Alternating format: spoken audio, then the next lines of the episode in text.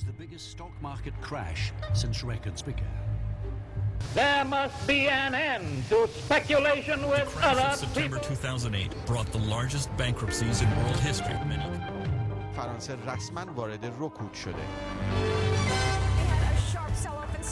گزینه های ریاضت اقتصادی را در نظر می گرفتن borrowed 30 to 40 dollars for each dollar of capital they had in reserve, largely based on housing assets in America. سقوط بازارهای اروپا بود I'm pissed off. American people, We're getting screwed by the big banks. and I am getting madder and madder. It's unbelievable. Then this guy walks into my office and says, سلام این قسمت هفتم پادکست دموکراسی در کاره یکم از اون چیزی که انتظار داشتم دیرتر داره منتشر میشه چون من مریض بودم و الانم اگر می‌بینید صدام یکمی گرفته به خاطر همون عضو می‌خوام امیدوارم که حالا توی کیفیت کار تأثیری نذاره این قسمت می‌خوایم درباره بنگاه های خودگردان کارگری Worker Self-Directing Enterprises یا اداره شورایی صحبت کنیم. می‌خوایم بیشتر درباره نحوه کار این بنگاه ها صحبت کنیم و شیوه گذار از روش اداره فعلی بنگاه ها که روش سنتی سرمایه‌داریه به سوی روش مدرن و به سوی دموکراسی در کار حرف بزنیم. تو قسمت سوم از این مفهوم به طور اجمالی یک کمی حرف زدم. توی این پنج شش قسمت گذشته هم خیلی راجع به این قضیه صحبت کردم. فکر کنم شما دیگه بیس قضیه رو می‌دونید. امروز می‌خوام یک کمی عمیقتر راجع به این قضیه صحبت کنم و با چند تا مثال نشون بدیم که چطور می‌تونه توی بنگاه ها دموکراسی در کار کار کنه. سوال هایی که شما شاید تو ذهنتون باشه اینجا به احتمال زیاد جواب داده میشه. بد نیست که اون قسمت سوم رو یه دور گوش کنید و برگردید. اما اینجا چیزایی که تو این قسمت گفتم رو هم یه جورایی تکرار خواهم کرد. تو این قسمت پادکست این قسمت هفتم دو بخش داریم. اول درباره این صحبت می‌کنم که بنگاه های خودگردان کارگری چطور کار می‌کنن و تو این بخش سعی می‌کنم با مثال موضوعات رو باز کنم تا جایی که وقت بهم اجازه میده. تو قسمت دوم درباره این صحبت می‌کنم که چطور میشه به این سمت رفت چطور میشه سیستم اقتصادی ورکر کوآپ یا سیستم اقتصادی بر اساس بنگاه های خودگردان کارگری به وجود بیاد از دل سرمایهداری و جای سرمایهداری رو بگیره. حالا بریم سر موضوع اول این قسمت.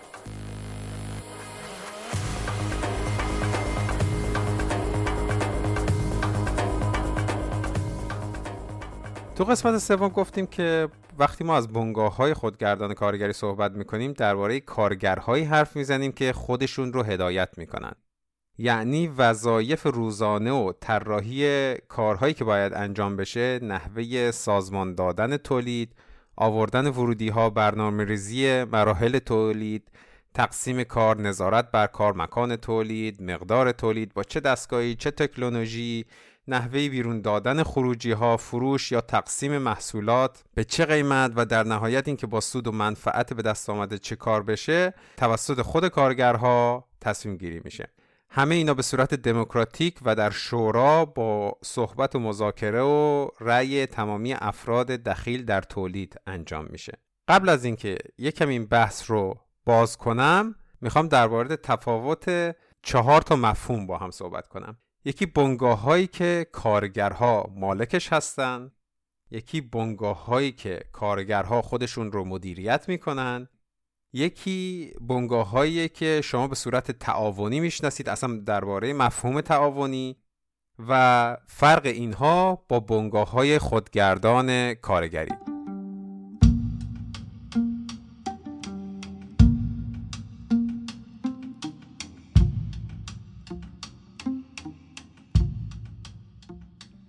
بنگاه های کارگر مالک توی کتاب دموکراسی ات ورک A Cure for Capitalism دکتر ولف بهشون میگه Worker Owned Enterprises یعنی بنگاه های کارگر مالک. وقتی که کارگرها مالک بخش یا کل بنگاهی باشن که توش کار می‌کنن مثل موقعیت بقیه سهامداران تو نظام سرمایه داری خصوصی یه همچین موقعیتی رو دارن.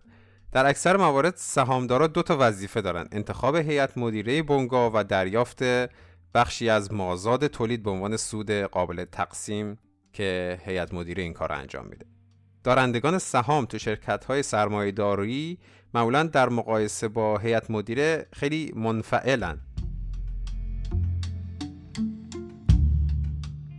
یعنی هیئت مدیره همه کارها رو انجام میده. در عمل مالکان سهام توی مجمع عمومی سالانه جمع میشن و فقط مثلا هیئت مدیره رو انتخاب می‌کنن.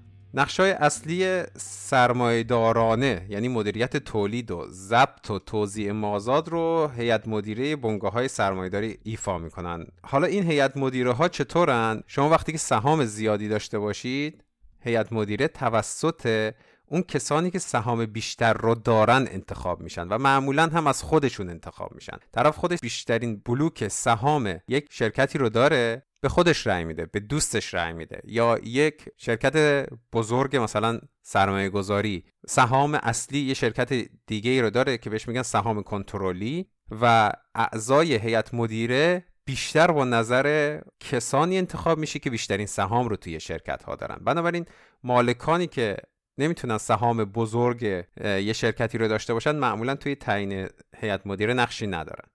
بنابراین وقتی ما از بنگاه های کارگر مالک صحبت می‌کنیم کارگرها مثل همون سهامداران خوردن. خودشون دارن کار می‌کنن مازاد ازشون گرفته میشه و در نهایت آخر سر شاید بتونن به یکی از اعضای هیئت مدیره رأی بدن و معمولا نظرشون آنقدر نافذ نیست توی تعیین هیئت مدیره. توی این تصمیمات اساسی محیط کار باز هم کاری نیستن. یعنی امکان تغییر تو نحوه اداره بنگاه رو اصلا ندارن. بنابراین این با بنگاه های خیش فرمای کارگری که ما ازش حرف می‌زنیم فرق می‌کنه. یه سری بنگاه های دیگه هستن به نام Worker Managed Enterprises یعنی بنگاه های کارگر مدیر. حالا ترجمه کتاب دموکراسی در کار اینطوری میگه. تفاوت بین بنگاه های کارگر مدیر و بنگاه های خیش کارگری خیلی واضح تر از بنگاه های کارگر مالکه. تو این بنگاه های کارگر مدیر کارگرها حتی سهامی از این شرکت رو هم ندارن. فقط خودشون تعیین می‌کنن چه کار کنند خودشون یه استقلال کوچیکی دارن در چارچوب همه اون تصمیمات اساسی که سهامدارا و هیئت مدیره براشون می‌گیرن و اینا می‌تونن اون قسمت کوچیکی رو که بهشون اختیار داده شده توسط کسان دیگه ای براشون تصمیم گیری شده اون قسمت رو مدیریت کنن. اما تمام تصمیمات اساسی گزینش استخدام حقوق اهداف شرکت نحوه رشد شرکت آموزش تمام برنامه ریزی های تولید چطور تولید کنیم کجا تولید کنیم با سود چیکار کنیم؟ همه اینا توسط اون سطوح بالای مدیریتی هیئت مدیره و افرادی از این دست انجام میشه و کارگر مدیرها کلا یه مدیریت بسیار کوچیک داخلی رو انجام میدن. نمی‌تونن جای سرمایهداران رو بگیرن نه از نظام سرمایهداری می‌تونن با این کار گذر کنن. اینکه کارگرها مدیر خودشون باشن تو خیلی از کشورهای دنیا مخصوصا کشورهای سوسیال دموکرات مثل آلمان، هلند، کشورهای اسکاندیناوی از این تجربه ها زیاد وجود داشته. اونجا اکثر کارگرها و کارکنان خودشون کار روزانهشون رو مدیریت می‌کنن. یعنی کارهای روزانه رو که شما دارید انجام می‌دید به طور مستقیم از طرف رئیستون دیکته نمیشه اهداف مشخصه چطوری به اون اهداف برسید رو خودتون یا با کمک و مشورت رئیس و همکارانتون تعیین می‌کنید یه جور کار تیمیه. استقلال محدود در یه محدوده. بازم از این که ما فقط چیزایی که به اون دیکته میشه رو انجام بدیم یه کمی بهتره ولی در کنه خودش با باقی بنگاه های مدل سرمایداری فرقی نداره.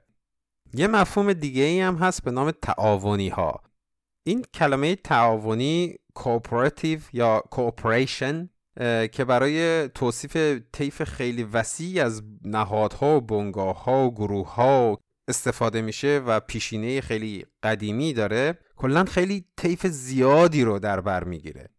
تعاونی مالکیت تعاونی خرید تعاونی فروش تعاونی فلان بیسار از این تعاونیات تو ایران شما هم دیدید. حالا هر محاسنی داره یا هر معایبی داشته باشه با بنگاه های خیشفرمایی کارگران هیچ ارتباطی نداره. اینا مثل این میمونه یه گروهی از کشاورزا یه قطع زمینی رو با هم بخرن به صورت تعاونی مالکش بشن یعنی هر کس یه درصدی از سهم رو داشته باشه اینا با همدیگه تصمیم بگیرن تو اون زمین چه اتفاقی بیفته. می‌تونن کارگر براش استخدام کنن می‌تونن کنترات بدن دست یه شرکتی که این کارا رو انجام میده. مالکیتش تعاونیه. اما باقی چیزهایی که داره انجام میشه به صورت سیستم سرمایهداری داره انجام میشه. یعنی واژه تعاونی معطوف به مالکیت زمینه نه نحوه سازماندهی تولید یا ساختار طبقاتی بنگاه کشاورزی. از این مدل شما زیاد دیدید. یه تعاونی توی ایران مثلا تشکیل شده پنج نفر با همدیگه شرکت می‌کنن سهامش رو تقسیم می‌کنن می‌خوان مثلا یه کشتی ماهیگیری را بندازن تو اون کشتی یه سری کارگرها رو استخدام می‌کنن کاپتان استخدام می‌کنن. محصول تلاش اونها میاد اینا همه رو می‌گیرن میفروشن. خودشون همین کارو دارن فقط مدیریت می‌کنن توی هیچ کاری دست ندارن. در نهایت مازاد تولید اون کارگرها رو می‌گیرند و به هر حال بین خودشون تقسیم می‌کنن. یا اینکه یه سری بنگاه های سرمایه‌دارانه با هم یه تعاونی خرید رو تشکیل میدن. یه چند تا بنگاه کوچیک با همدیگه میان. توی یه صنعت مشخص. یه گروهی رو تشکیل میدن یه تعاونی رو تشکیل میدن که با همدیگه یه سری سیاست هاشون رو تنظیم کنن. چقدر بخرن کجا بخرن از کی بخرن چطور بفروشن که بتونن یه جور حفاظتی رو برای بازارشون برای تولیدشون اینا به وجود بیارن. اما باز هم داخل همون بنگاه ها ساختار تولید به صورت سرمایهداری اداره میشه. این بنگاه با هم یه تعاونی تولید و توزیعی رو به وجود آوردن که فقط هماهنگ باشن بتونن بازار رو به نفع خودشون تنظیم کنن. حتی یه تعاونی که مثلا اسمش تعاونی کار باشه با بنگاه های خیش کارگری متفاوته. معمولا کارگرها تقریبا تو همه بنگاه ها کار رو به صورت تعاونی انجام میدن. این تیم ورکی که ما توی همه شرکت ها و بنگاه های اقتصادی مدل سرمایه دارانه می‌بینیم اینا همشون دارن تعاونی انجام میدن. من با همکارام توی یه شرکتی نشستیم جلسه می‌ذاریم تصمیم می‌گیریم یه سری کارها رو با همدیگه و با کمک همدیگه انجام میدیم. یا کارگرهایی که دارن تو خط تولید انجام میدن دارن با همدیگه همکاری می‌کنن. کار به صورت تعاونی انجام میشه. تعاونی به عنوان یک صفت اینجا یعنی با مشارکت همه. co-operation operation یعنی کار کرد عمل عمل کرد کو هم به معنی همکاریه. بنابراین کو اپریشن یعنی با همدیگه کار کردن. همون تعاونی. و ما هم همیشه تو همه بنگاه ها داریم با یه سری آدم ها به صورت کار تیمی کار می‌کنیم دیگه. اما تو بنگاه های خیش فرمای کارگری تمام تصمیم گیری ها به صورت تعاونی انجام میشه. همه کارگرها به صورت کوپراتیو با همدیگه تصمیم می‌گیرن که چه تولید کنن به صورت تعاونی تصمیم می‌گیرند کجا تولید کنند به صورت تعاونی تصمیم می‌گیرند با چه وسیله هایی تولید کنند و با همدیگه تصمیم می‌گیرند که مازاد رو چطوری جمع کنند و چجوری توضیح کنند همه اینا به صورت تعاونی انجام میشه. تعاونی به عنوان صفت برای این فعل انجام دادن و تصمیم گرفتن. توی این بنگاه ها کسانی که به صورت تعاونی مازاد رو تولید می‌کنن همونها به صورت تعاونی تصمیم می‌گیرن با این مازاد چه کار کنن در بنگاه های خیش فرمای کارگری همه اون تصمیماتی که الان تو شرکت توسط یک اقلیت هیئت مدیره رئیس یا هر کسی دیگه ای گرفته میشه توسط شما و همکارانتون و همه کسانی که در تولید نقش دارن به صورت دموکراتیک اخذ میشه. برای اینکه این مفهوم کمی روشنتر بشه مدل آشنای دموکراسی سیاسی رو در نظر بگیریم.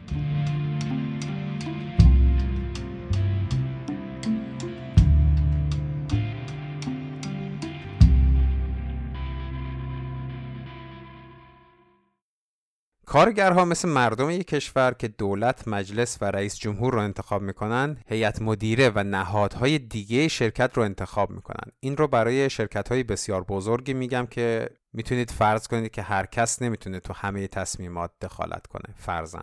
این کارگرها با انتخاب هیئت مدیره و نهادهای دیگه شرکت حاکمیت خودشون رو اعمال می‌کنن. یعنی مدیریت خودشون اداره خودشون رو اعمال می‌کنن و طبق اساسنامه شرکت مثل قانون اساسی و قوانین مملکتی کشور مشخصی که هیئت مدیره انتخابی توسط کارگرها هیته تصمیم گیریشون چیه.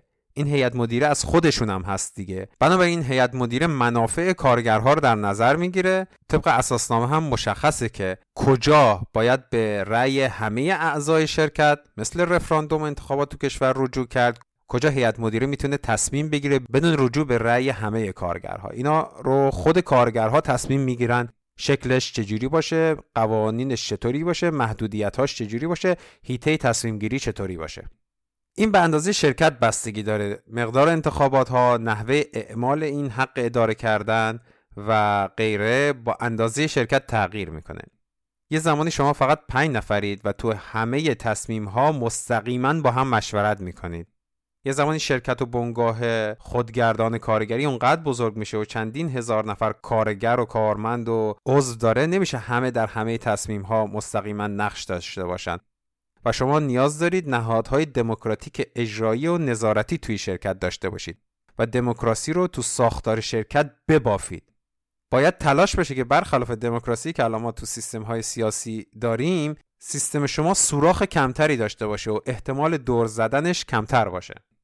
مثلا سیستم چرخش اطلاعات تو شرکت مشخص باشه. یعنی هیئت مدیره هی نیاد یه گوشه برای خودش جلسه های سری بذاره و اهداف شرکت رو تعیین کنه.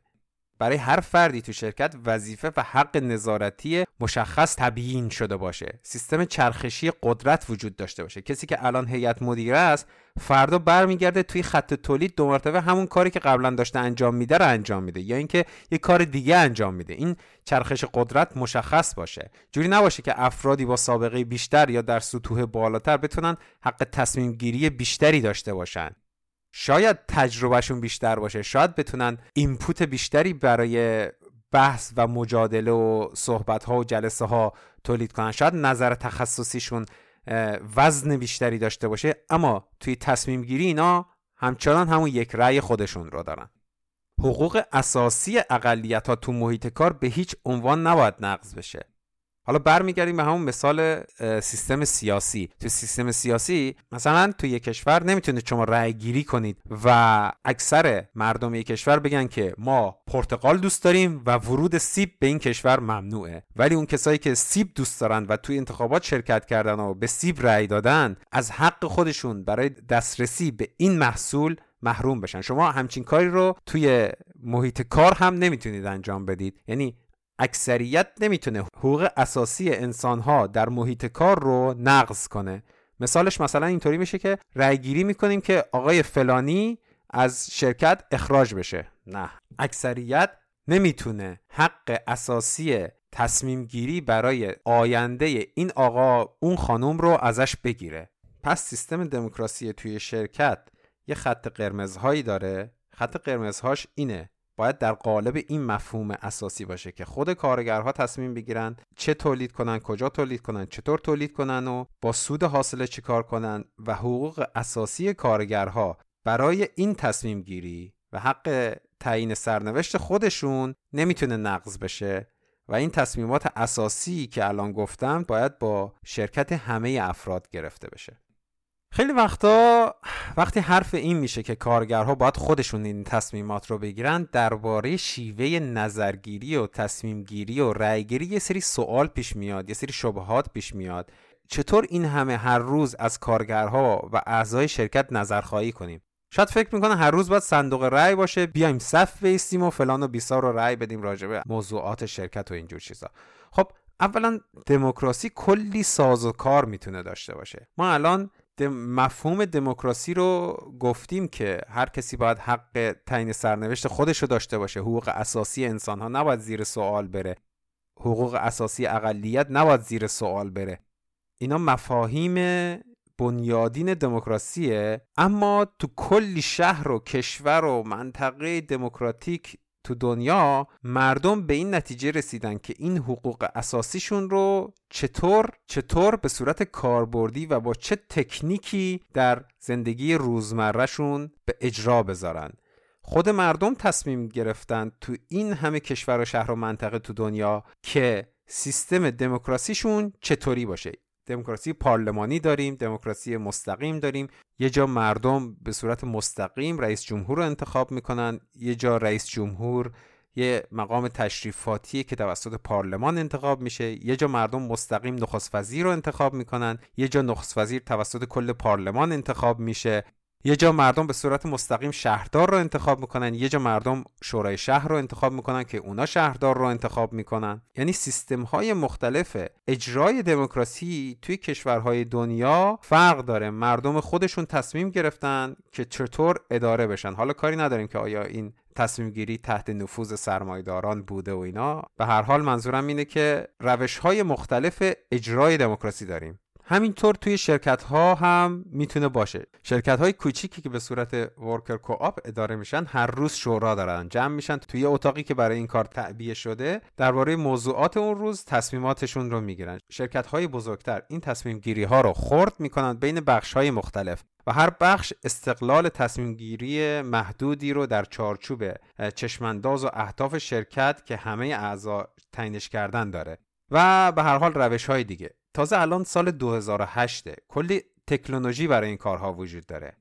مثلا این شرکت استرالیایی است به نام لومیو که به صورت work co-op هم اداره میشه. اینا یه نرم افزار open source تولید می‌کنن برای تصمیم گیری و اداره شورایی. یعنی یه انجمن یا گروه آنلاین داره با ابزارهای رأیگیری و تصمیم گیری مثلا شما می‌خواین درباره تعداد روزهای مرخصی سالانه همه اعضا تو شرکت تصمیم گیری کنید. یه گروهی باز میشه یه نفر این ایده رو میاره که مثلا میگه سی روز در سال باشه بقیه میان نظر میدن که چرا سی روز خوبه چرا چل روز بده چرا 20 روز بده یا چرا 20 روز خوبه سی روز بده. نظر میدن حرفاشون رو با همدیگه مطرح می‌کنن حرفای بقیه رو میشنون و در آخر سر رأی گیری میشه و اعضای شرکت تصمیم می‌گیرن چند روز تو سال مرخصی داشته باشن. من با یه نگاه اجمالی که به این نرم افزار کردم از سادگی و در عین حال درخشان بودنش و کاربردی بودن این ایده خیلی کیف کردم. برای همین دوست دارم یکم بیشتر براتون بگم که این نرم افزار چطور کار می‌کنه.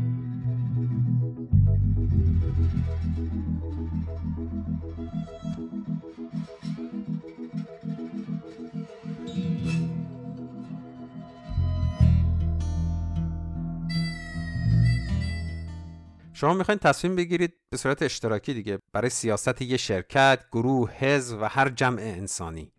بسته به موضوعات مطرح شونده و بسته به تعداد اعضا و شخصیت و background شون باید کلی جلسه و بحث و اینا داشته باشید تا به جمع‌بندی برسید و مسلما شاید خیلی ها نتونن بیان مریض باشن وقت نداشته باشن جلسه های زیاد اصلا بازده کار رو کم می‌کنه خب ایده اینه که تو قرن 21 این رو می‌ذاریم تو فضای دیجیتال دسترسی میدیم به اعضای شرکت که بتونن هر وقت که تونستن به این تصمیم گیری ها برسن. تو این نرم افزار شما می‌تونید تصمیم بگیرید که در چه بحثی می‌خواین شرکت کنید. در چه تصمیم گیری می‌خواین سهیم باشید. پس چون لازم نیست برای شرکت تو این تصمیم گیری ها به صورت فیزیکی جایی وجود داشته باشید یا جایی برید تو زمان خودتون این تصمیم گیری ها رو انجام می‌دید یا بحث ها رو انجام می‌دید؟ یه موضوع میاد بالا توی این اپ شما تو موبایلتون یا تو نرم افزارتون تو کامپیوترتون. شما می‌بینید که موضوع اینه. دوست دارید تو شرکت کنید تو این تصمیم گیری یا نه. به اندازه کافی زمان دارید که تو بحث شرکت کنید و تو این محیط جلسه آنلاین هر کسی می‌تونه هر بحثی رو شروع کنه و دربارش میشه صحبت بشه. تو این جلسه آنلاین مشخص میشه که برای تصمیم گیری چه ورودی هایی رو لازم دارید. یه کسی مشخص میشه میره اون اطلاعات رو جمع می‌کنه یا به اطلاعات و تخصص یه سری افراد دیگه نیاز دارید. اونا رو میرید اضافه می‌کنید به بحث و در نهایت تصمیم گیری میشه. باز هم توی این محیط آنلاین شما می‌تونید به اعضای یه بخش از شرکت یه سری دسترسی ها بدید به اعضای یه بخشی از شرکت یه سری دسترسی های دیگه بدید. یعنی این اختیار عمل رو دارید که کی تو چه تصمیم گیری هایی بهتر نظر بده. البته این هم با نظر خود کارگرها و اعضای شرکت می‌تونه مشخص بشه. خب مدل تصمیم گیری تو Loomio فقط فعلا یه چیزه. خیلی شبیه رأی گیری های مرسوم نیست. شما می‌تونید موضعتون رو درباره اون موضوع مشخص کنید. می‌تونید بگید ممتنعید. نمی‌دونم تخصصم نیست اطلاعات کافی ندارم و هرچی جمع بگه قبول و اینجور حرفا. می‌تونید مخالفت کنید یا موافقت کنید یا در نهایت می‌تونید اون موضوع رو block کنید وقتی که موضعتون به شدت بر علیه اون تصمیم باشه.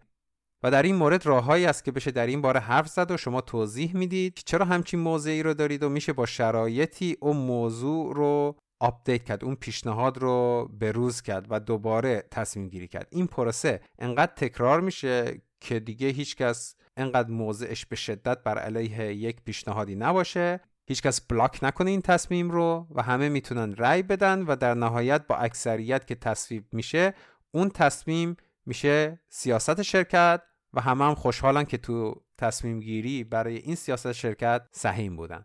این نرم افزار بیشتر الان به درد گروههایی می‌خوره که خودشون دوست دارن یا قانونا لازمه که تصمیمات اشتراکی بگیرن و رفتار اشتراکی فراگیر داشته باشن و برای گروه های دیگه هم داره توسعه پیدا می‌کنه. اصل موضوع اینه که این تصمیما این قدرت تصمیم گیری به کارگرها داده بشه. ساز و کار این که چجوری کارگرها توی کار توی کارخونه توی شرکت تصمیم ها رو اتخاذ کنن واقعا موضوع دومه. یعنی انقدر روش برای این کارها وجود داره این نرم افزار که من برای شما گفتم یه مثاله. هر شرکتی که الان تو دنیا داره به صورت ورکر کوآپ اداره میشه یه سازوکاری رو برای این کار داره و این سازوکار توسط خود اعضای شرکت تعیین شده و انقدر هم زیادن اصلا میشه نگران این قضیه نبود. یعنی انقدر جاهای دیگه سوراخ وجود داره که ما روشون تمرکز کنیم این موضوع چیزیه که واقعا الان حل شده. روش براش وجود داره و اصلا جای نگرانی نیست. به نظر من یه جای دیگه جای نگرانی داره که درباره این مفهوم دموکراسیه. این مفهوم دموکراسی شاید برای ما خیلی قشنگ جا نیافتاده باشه. اینو برای این میگم که تو سوال جواب هایی که به دستم می‌رسه یا اینکه پیام هایی که بچه ها توی تلگرام میدن یه چیزی دستم اومده که به نظر من ما هنوز مفهوم دموکراسی رو قشنگ متوجه نشدیم. بعضیا میگن خب اون مدیر درس خونده بیزینس خونده. البته خب اون مدیر تو سیستم و سازوکار سیستم سرمایه داری درس خونده. به حال اون درس خونده و بهتر می‌فهمه و کارگرها یا کسانی که سواد آکادمیک درستی ندارن نمی‌تونن تصمیمات درستی بگیرن و درست نیست در تصمیم گیری اهداف شرکت دخالت کنن. نمی‌دونن چی براشون خوبه و چی براشون خوب نیست و چوپان لازم دارن. این نحوه فکر کردن انقدر اشتباه در لول های بسیار زیادیه که حالا من این رو تو سه چهار تا مورد خلاصه می‌کنم. حق تصمیم گیری بر سرنوشت انسان حق بنیادی هر انسانه و نمیشه به خاطر این دلایل حق تصمیم گیری بر سرنوشت رو از مردم گرفت. اگه شما اینطور فکر نمی کنید باید مفصل دربارهش صحبت کنیم. شاید بعدها یه قسمتی رو درست کردیم که فقط حرف بزنیم درباره اینکه دموکراسی حق طبیعی مردمه و نمیشه ازشون گرفت. اما اینجا فقط می‌خوام یه سیخونک بهتون بزنم. از نظر خیلی از سرمایه‌دارها و دیکتاتورها من و شمایی که این حرف رو هم زدیم عقل درستی نداریم و اونا بهتر از ما می‌دونن چی برامون خوبه آیا این برای شمایی که الان این رو میشنوید قابل قبوله؟ من حد می‌زنم که نه این استدلال رو شما نمی‌تونید توی محیط کار بیارید که من و شما که تحصیلات آکادمیک داریم و درس خوندیم سالیان سال تجربه مدیریت و مدیریت شرکت داریم بهتر از کارگرها می‌دونیم چی براشون خوبه. حالا این اگه خیرخواه باشیم اینطوره که معمولا شما باید نگاه کنید که توی این 200 سال سرمایه داری اونایی که تصمیم گرفتن چجوری تصمیم گرفتن و به نفع کی تصمیم گرفتن. موضوع دوم اینه که حالا به فرض اینکه عامه مردم هم نفهمن چطور می‌تونید بگید که کی بهتر می‌فهمه؟ می‌تونه برای بقیه مردم تصمیم بگیره.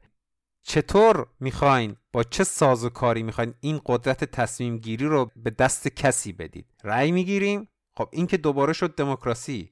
بدیم دست یک فرد اخلاقگرا. حالا اگر شما متدینید بدیم دست یک فرد مؤمن بدیم دست یک فرد باسواد.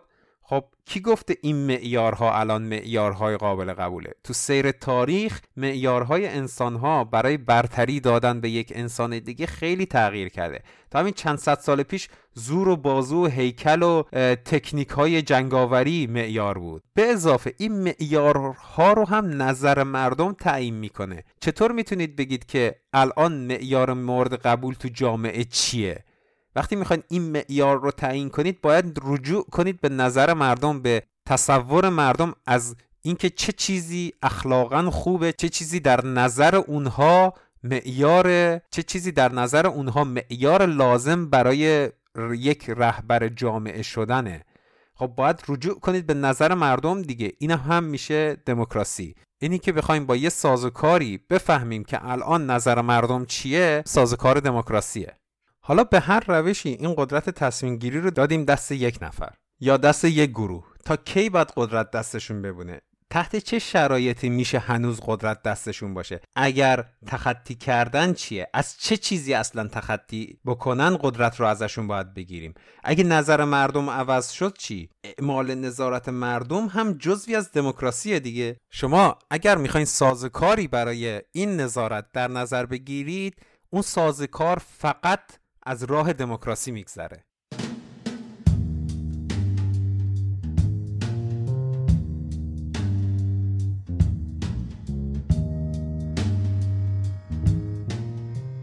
درباره دموکراسی حرفهای زیادی زده شده. خیلی ها میگن ایدئال نیست فلان و بیسار. اما خوب که در موضوع عمیق بشیم می‌بینیم که همه راه ها به دموکراسی ختم میشه.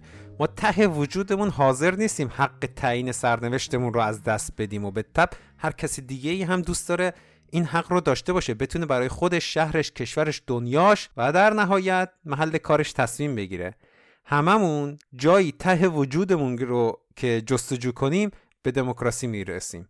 اما سر روش های اعمال این دموکراسی خب میشه حرف زد. میشه سازوکارش رو راجبش حرف بزنیم که چجوری اعمالش کنیم.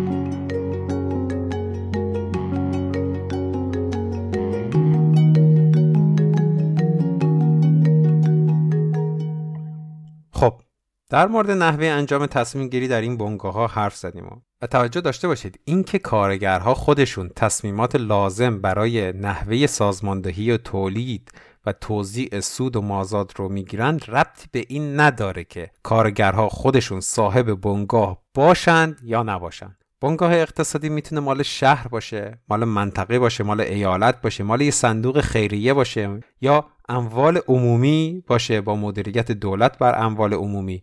یا اینکه اصلا می‌تونه خصوصی باشه یا می‌تونه مال خود کارگرها باشه. شاید برای نهادینه شدن یک سیستم اقتصادی مبتنی بر بنگاه های خودگردان کارگری لازم باشه یا بهتر باشه یا گارانتی بیشتری داشته باشه که کارگرهای شاغل در بنگاه خودشون مالک اون بنگاه هم باشن. که شرایط مالکیت نحوه ورود و خروج افراد به شرکت و باقی مناسبات مربوط به این نوع مالکیت رو بعدا بحث می‌کنیم. الان داریم درباره این بحث می‌کنیم که تمام مناسبات داخل یک شرکت تصمیم گیری ها و نحوه اداره اون بنگاه باید توسط کسانی انجام بشه که توی اون بنگاه شرکت و کارخونه مزرعه یا هر جای دیگه دارن کار می‌کنن. در مورد مناسبات داخلی این بنگاه های خیش فرمای کارگری یه نکته دیگه مونده که اونم اینه. یادتونه گفتم که در سیستم های بردهداری، ارباب رعیتی و سرمایهداری یه سری آدم ها مازاد رو تولید می‌کنن و یه سری اون مازاد رو می‌گیرن ازشون و جوری که دلشون می‌خواد توضیح می‌کنن. خب در سیستم اقتصادی مبتنی بر بنگاه های خیش کارگری این استثمار تولید کنندگان باید بشکنه حالا چطور؟ ببینید ما دو گونه کارگر داریم تو این بنگاه های خیش کارگری کارگرهایی که در تولید خروجی های بنگاه مثلا برنامه نرم افزاری پیرهن اتوبوس ماشین آلات یا هر چیز دیگه مستقیما نقش دارن و نوع دیگری از کارگرها کسانی هستند که شرایط تولید این محصولات رو فراهم می‌کنن تا کارگران تولیدی بتونن بدون دغدغه به وظایف خودشون عمل کنن. ما به این کارگرها میگیم کارگرهای غیر تولیدی. به قول آقای دکتر ولف بهشون میگه enabler کسایی که شرایط کار رو فراهم می‌کنن. توی ترجمه کتاب دموکراسی در کار به فارسی بهشون میگه کارگرهای معین. این کارگرهای غیر تولیدی شامل منشیها، کارمندهای دفتری، متصدی پذیرش، معموران حفاظت، نظافتچی یا مدیر پروژه ها یا مدیر منابع انسانی یا همچین افرادی هستند. اینا کسانی هن که باید شرایط تولید رو برای اون کارگری که توی محیط اصلی که کار انجام میشه کار می‌کنه و خروجی ها رو تولید می‌کنه شرایط رو براشون فراهم کنن نوع دیگری از این کارگرهای غیر تولیدی وکیل ها مشاورهای اون شرکتن که و برای شرکت مشاوره میدن کمکشون می‌کنن که کارهای حقوقیشون رو انجام بدن. اینا هم کارگرهای غیر تولیدی شرکت هستن. اینها به اندازه کارگرهای تولیدی مهمن حیاتیان برای ادامه شرکت. اما برخلاف کارگران مولد کارگران تولیدی در تولید مازاد مستقیما نقش ندارن. خب کارگران غیر تولیدی هزینه زندگی و کاریشون رو از محل تقسیم مازاد توسط هیئت مدیره به دست میارن. کارگران تولیدی به کارگران غیر تولیدی نیاز دارند تا بتونن مازاد رو تولید کنن. کارگران غیر تولیدی به سهمی از مازاد کارگران تولیدی نیاز دارن تا بتونن به وظایفشون برای فراهم کردن شرایط تولید عمل کنن. بنابراین بقای یکی مستلزم بقای اون یکیه و این مستلزم اینه که روابط مشترکن قابل قبولی بین این دو گروه تنظیم بشه. همونجور که گفتم همه کسایی که تو فرایند تولید نقش دارن باید توی تصمیم گیری های محیط کار نقش داشته باشن. کارگران تولیدی و غیر تولیدی فرقی اینجا بینشون وجود نداره. اما یه اصل دیگه ای ما اینجا داریم. باید به استثمار این سیستم های گذشته سرمایهداری فئودالیسم و بردهداری پایان بدیم. برای این کار و برای این هدف قایی باید کسانی این مازاد رو تقسیم کنن که خودشون تولید می‌کنن. یعنی همه کارگرها تصمیم می‌گیرن شرایط محیط کار چی باشه هیئت مدیره رو از بین خودشون انتخاب می‌کنن ولی کسانی که این مازاد رو تقسیم می‌کنن بین همه باید از اون کارگران تولیدی باشن که این مازاد رو تولید کردن. این تنها فرقیه بین این دو نوع کارگر در همه بنگاه های خیشفرمای کارگری. یعنی فرایند فیزیکی جمع کردن مازاد و توزیع مازاد برای کارگران مولد محفوظه.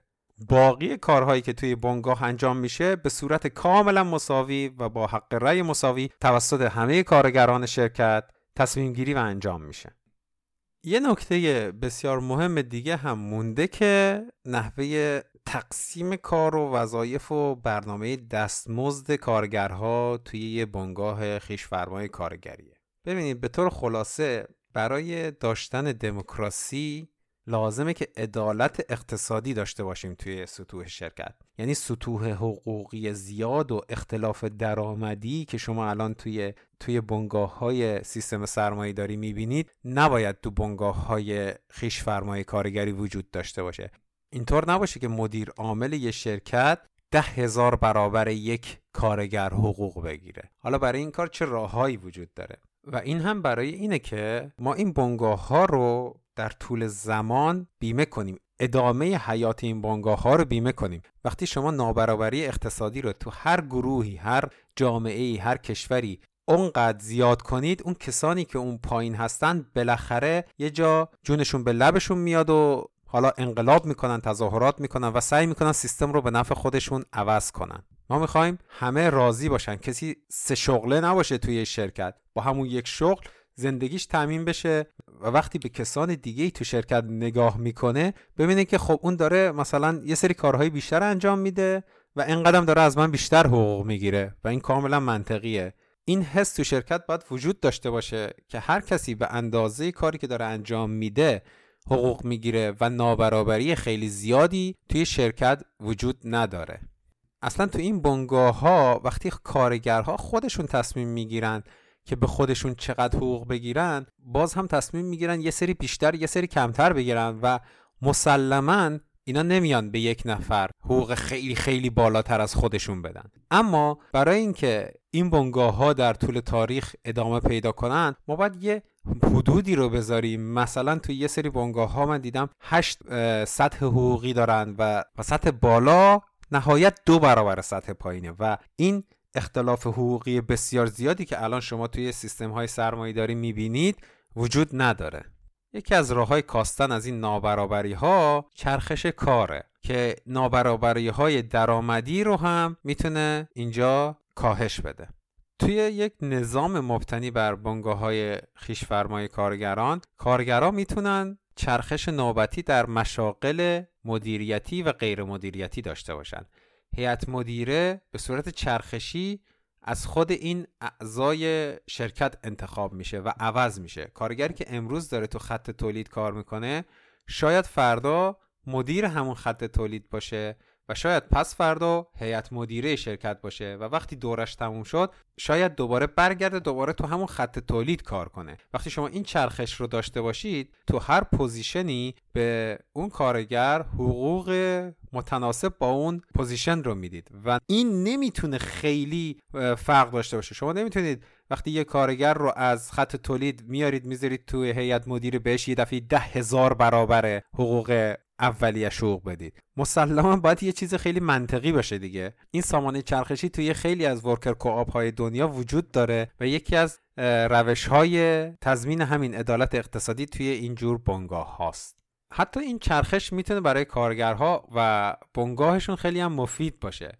موندن توی یه شغل معین برای یک عمر کاری شاید حتی برای چندین سال کارگرها و کارمندان رو از تجربیات و قابلیت های مختلف بهرهمند نمی‌کنه. همین طیف وسیعی از تجربیات و قابلیت هاست که اگر در هر کارگری جمع بشه اون رو به طور احسن آماده انجام وظایف مختلف خیلی flexible می‌کنه. و این قدرت رو بهش میده که از یه دید بهتری در مورد شرایط محل کارش تصمیم بگیره. اگه شما فقط یه کار خیلی کوچیک رو توی شرکت تا آخر عمرتون انجام بدید دیدتون بسیار کوچیک میشه راجع به شرکت. اما اگر در position های مختلف تو شرکت دور زده باشید و توی یک حلقه رسیده باشید به شغل قبلی خودتون یه دید بسیار وسیعتری دارید برای تصمیم گیری های شرکت نظر بهتری می‌دید و این گستره دید به بهره‌وریتون توی کاری که دارید انجام می‌دید کمک بیشتری می‌کنه. بعدش هم شما واقعا شاید اون اولی که یه جا وارد شید ندونید چه کاری رو دوست دارید. شاید تو شرکت این چرخش بهتون کمک کنه که متوجه بشید قابلیت هاتون چیه. متوجه بشید چه کاری رو بهتر انجام می‌دید چه کاری رو بیشتر دوست دارید و این بهتون کمک می‌کنه که احساس رضایت شغلی بیشتری داشته باشید. نکته دیگه که این چرخش می‌تونه برای شرکت ها و بنگاه ها به ارمغان بیاره اینه که خیلی منعطفتر میشن توی کارشون. فرزن شما دوتا متخصص هیدرولیک دارید توی یه شرکت. این دوتا یه روزی مریض میشن و شما باید یه کاری رو تحویل بدید. اگر این سیستم چرخشی توی یه شرکت وجود داشت دو سه نفر دیگه می‌تونن کارهای اون دو نفر قبلی رو انجام بدن. بنابراین یه نفر دیگه میاد اینجا کار اونا رو انجام میده و شرکت لنگ نیروی متخصص نمیمونه. این چیزی که برای خود من توی شرکت هایی که کار کردم زیاد اتفاق افتاده. یه نفر مریض میشه نیست یا از شرکت می‌ذاره میره کار شرکت لنگ میمونه تا یه نفر جایگزین پیدا بشه یا اینکه اون آقا برگرده سر کارش. حالا شاید فکر کنید که خب تخصصی کردن کارها بهرهوری رو بیشتر می‌کنه. اما این یک تصور به شدت سرمایهداریه. این تصور از اونجا گسترش پیدا کرده که سرمایهدارها می‌خواستن حد اکثر محصول رو از ده ساعت مثلا زمان کاری کارگرها ازشون به دست بیارن و دیگه براشون مهم نبود باقی چیزهایی که برای اون کارگر اتفاق میفته یعنی فقط هدفشون توی این معادله بیشینه کردن سود و تولید در یک ساعت بوده. تمام علمی که توی تاریخ برای این قضیه استوار شده که تخصصی کردن افزایش بهرهوری بیشینه می‌کنه تولید رو در واحد زمان اینا فقط به خاطر سود بیشتر بنگاه های سرمایداری و سرمایدار هاست و باقی جوانبی که می‌تونه جز هزینه ها و مشکلات یا مزایای این قضیه باشه رو در نظر نگرفته. حتی در اینکه تخصصی کردن کارگرها در یک شغل معین برای یک دوره زمانی طولانی سود بیشتری رو برای کارفرما فراهم کنه هم شکه. بررسی هایی وجود داره که میگن موندن یه نفر به مدت بسیار طولانی در یک شغل ممکنه به شدت باعث کاهش بهرهوری و سوداوری شرکت هم بشه. اما اگر تو این معادله که گفتم ما رضایت شغلی و سعادت فردی سلامت روح و روان این کارگرها رو هم وارد معادلمون کنیم مسلما تخصصی کردن یک کار برای یک مدت طولانی برای یک کارگر به نفع بنگاه اقتصادی نیست.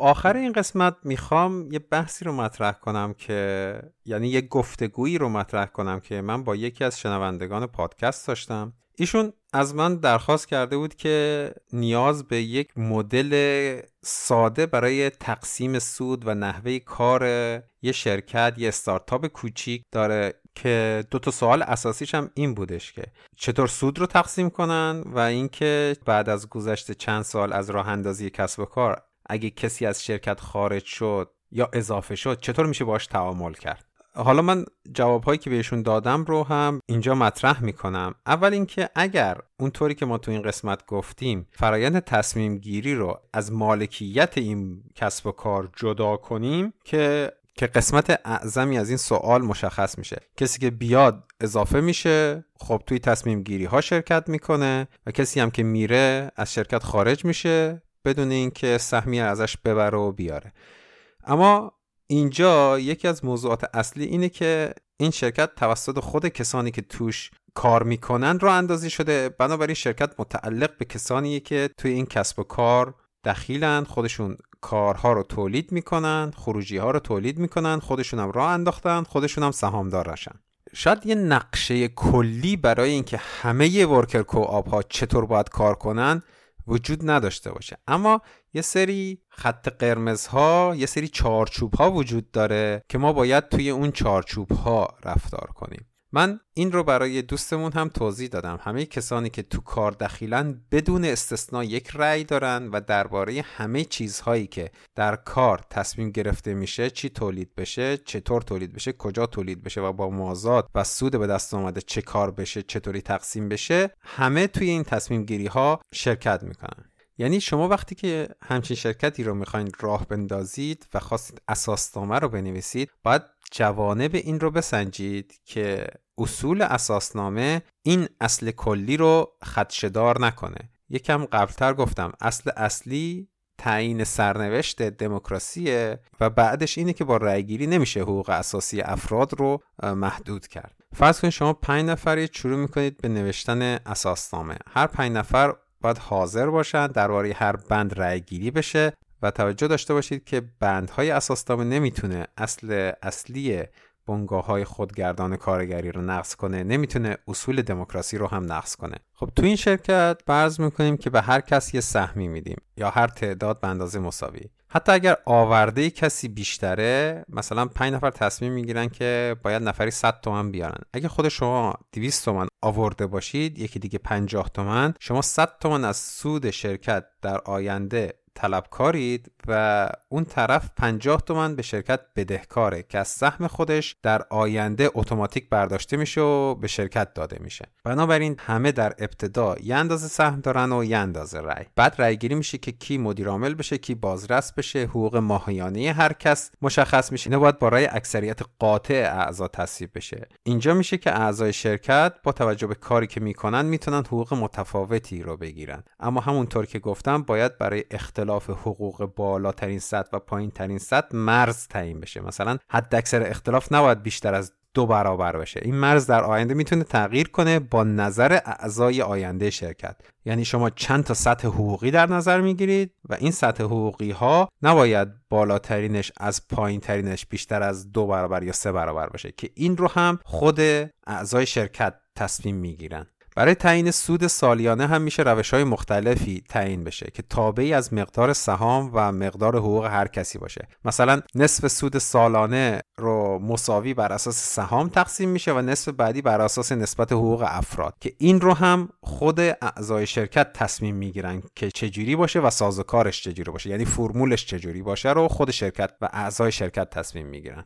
برای ورود و خروج هم میشه یه همچین راهی رو گذاشت. مثلا برای خروج هر کس باید 6 ماه قبل خبر بده که شرکت بتونه جایگزین پیدا کنه. نفر جدید باید سهام نفر قبلی رو بخره. یا توانایی این کار رو داره یا نداره و قیمت تعیین شده اون سهام رو به شرکت بدهکار میشه. چون شرکت پول سهام فرد خروجی رو خودش بهش میده و این پول باید به خزانه شرکت برگرده. برای ورود افراد جدید به شرکت هم میشه یا سهم جدید ایجاد کرد به اندازه سهم باقی اعضا و به فرد جدید داد و ایشون طی سالهای آینده هزینه سهام جدید رو به شرکت میده و شرکت افزایش سرمایه پیدا می‌کنه اصطلاحا هم افزایش سرمایه مادی و هم افزایش سرمایه معنوی که این هم یه راه دیگه برای ورود افراد به شرکت. یا اینکه اگر یه نفر رفت و کسی دیگه ای قرار نبود بیاد سهمش مساوی بین اعضا تقسیم میشه.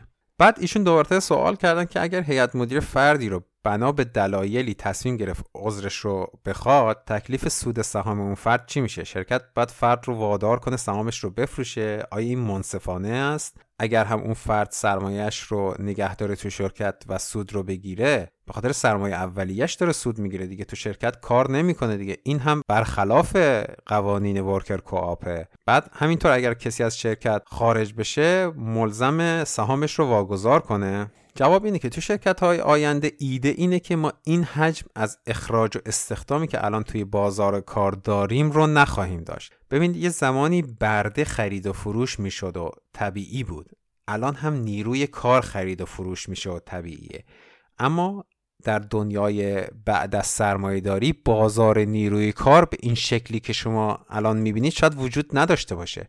شاید شما اگه نیاز به نیروی متخصص داشتید راه اول و آسونترش این باشه که برید این نیروی متخصص رو پرورش بدید. شاید راه بعدی و بسیار محدودش این باشه که برید از بازار بسیار کوچیک نیروی کار نیروی کار پیدا کنید. حالا دربارهش حرف می‌زنم بعدا.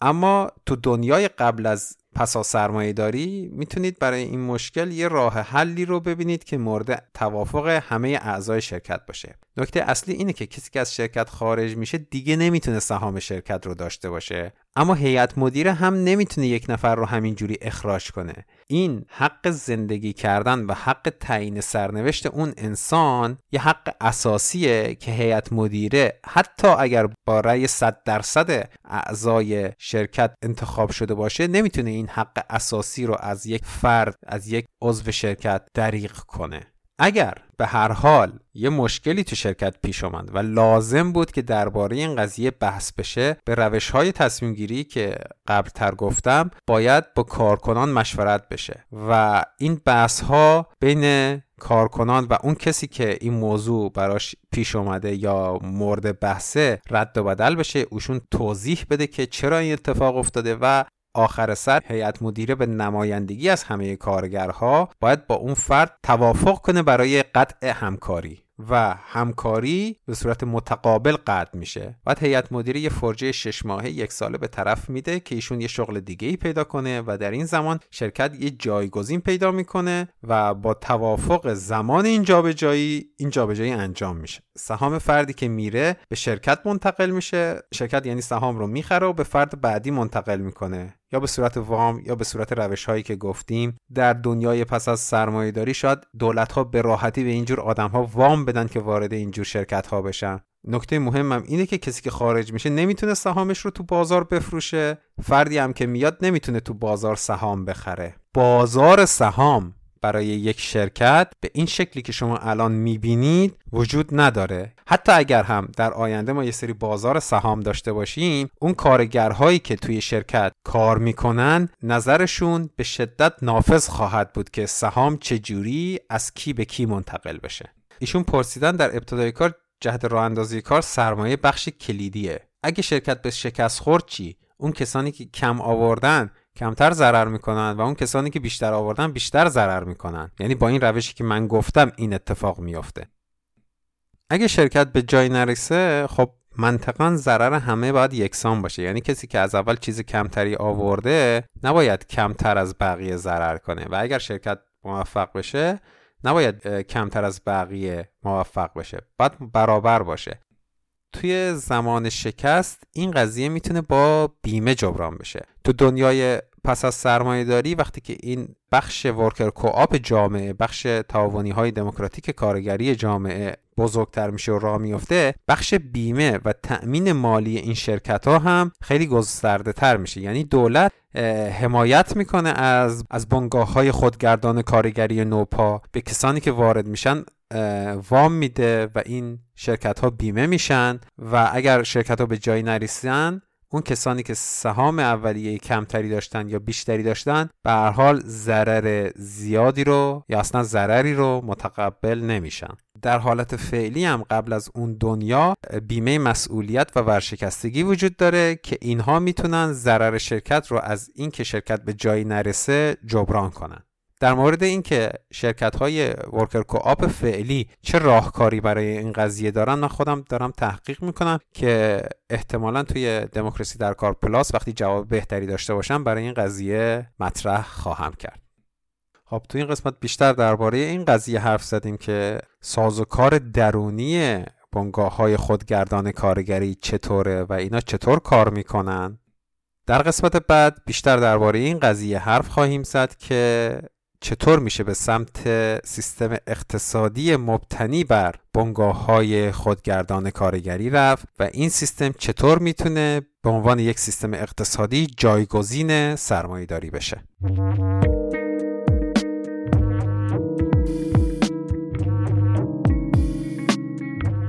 خب این قسمت هفتم پادکست دموکراسی در کار بود که شنیدید. منبع اصلی من مثل همیشه پادکست های Economic Update از ریچارد وولف و وبسایت work.info و همچنین کتاب دموکراسی در محیط کار درمانی بر عارضه سرمایه‌داری از همین آقای پروفسور وولف اپیزودهایی که تو این قسمت استفاده کردم لینکش رو می‌ذارم و لینک کتاب دموکراسی در محیط کار درمانی بر آرزه سرمایه داری هم انگلیسیش هم فارسیش رو هم براتون می‌ذارم. ببخشید اولا که این قسمت یه کمی دیر شد به دلیل بیماری من و صدام گرفته بود و اینکه نحوه حرف زدن من تو این قسمت خیلی سیال و روان نبود چون من این قسمت رو کامل ننوشته بودم و این قسمت یک کمی از اون چیزی که فکر می‌کردم طولانی تر شد. بنابراین تصمیم گرفتم که نحوه گذار به سیستم اقتصادی پسا سرمایه داری رو توی قسمت بعد مطرح کنم. من هم محمد هستم و این قسمت در 19 آذر 1397 منتشر میشه.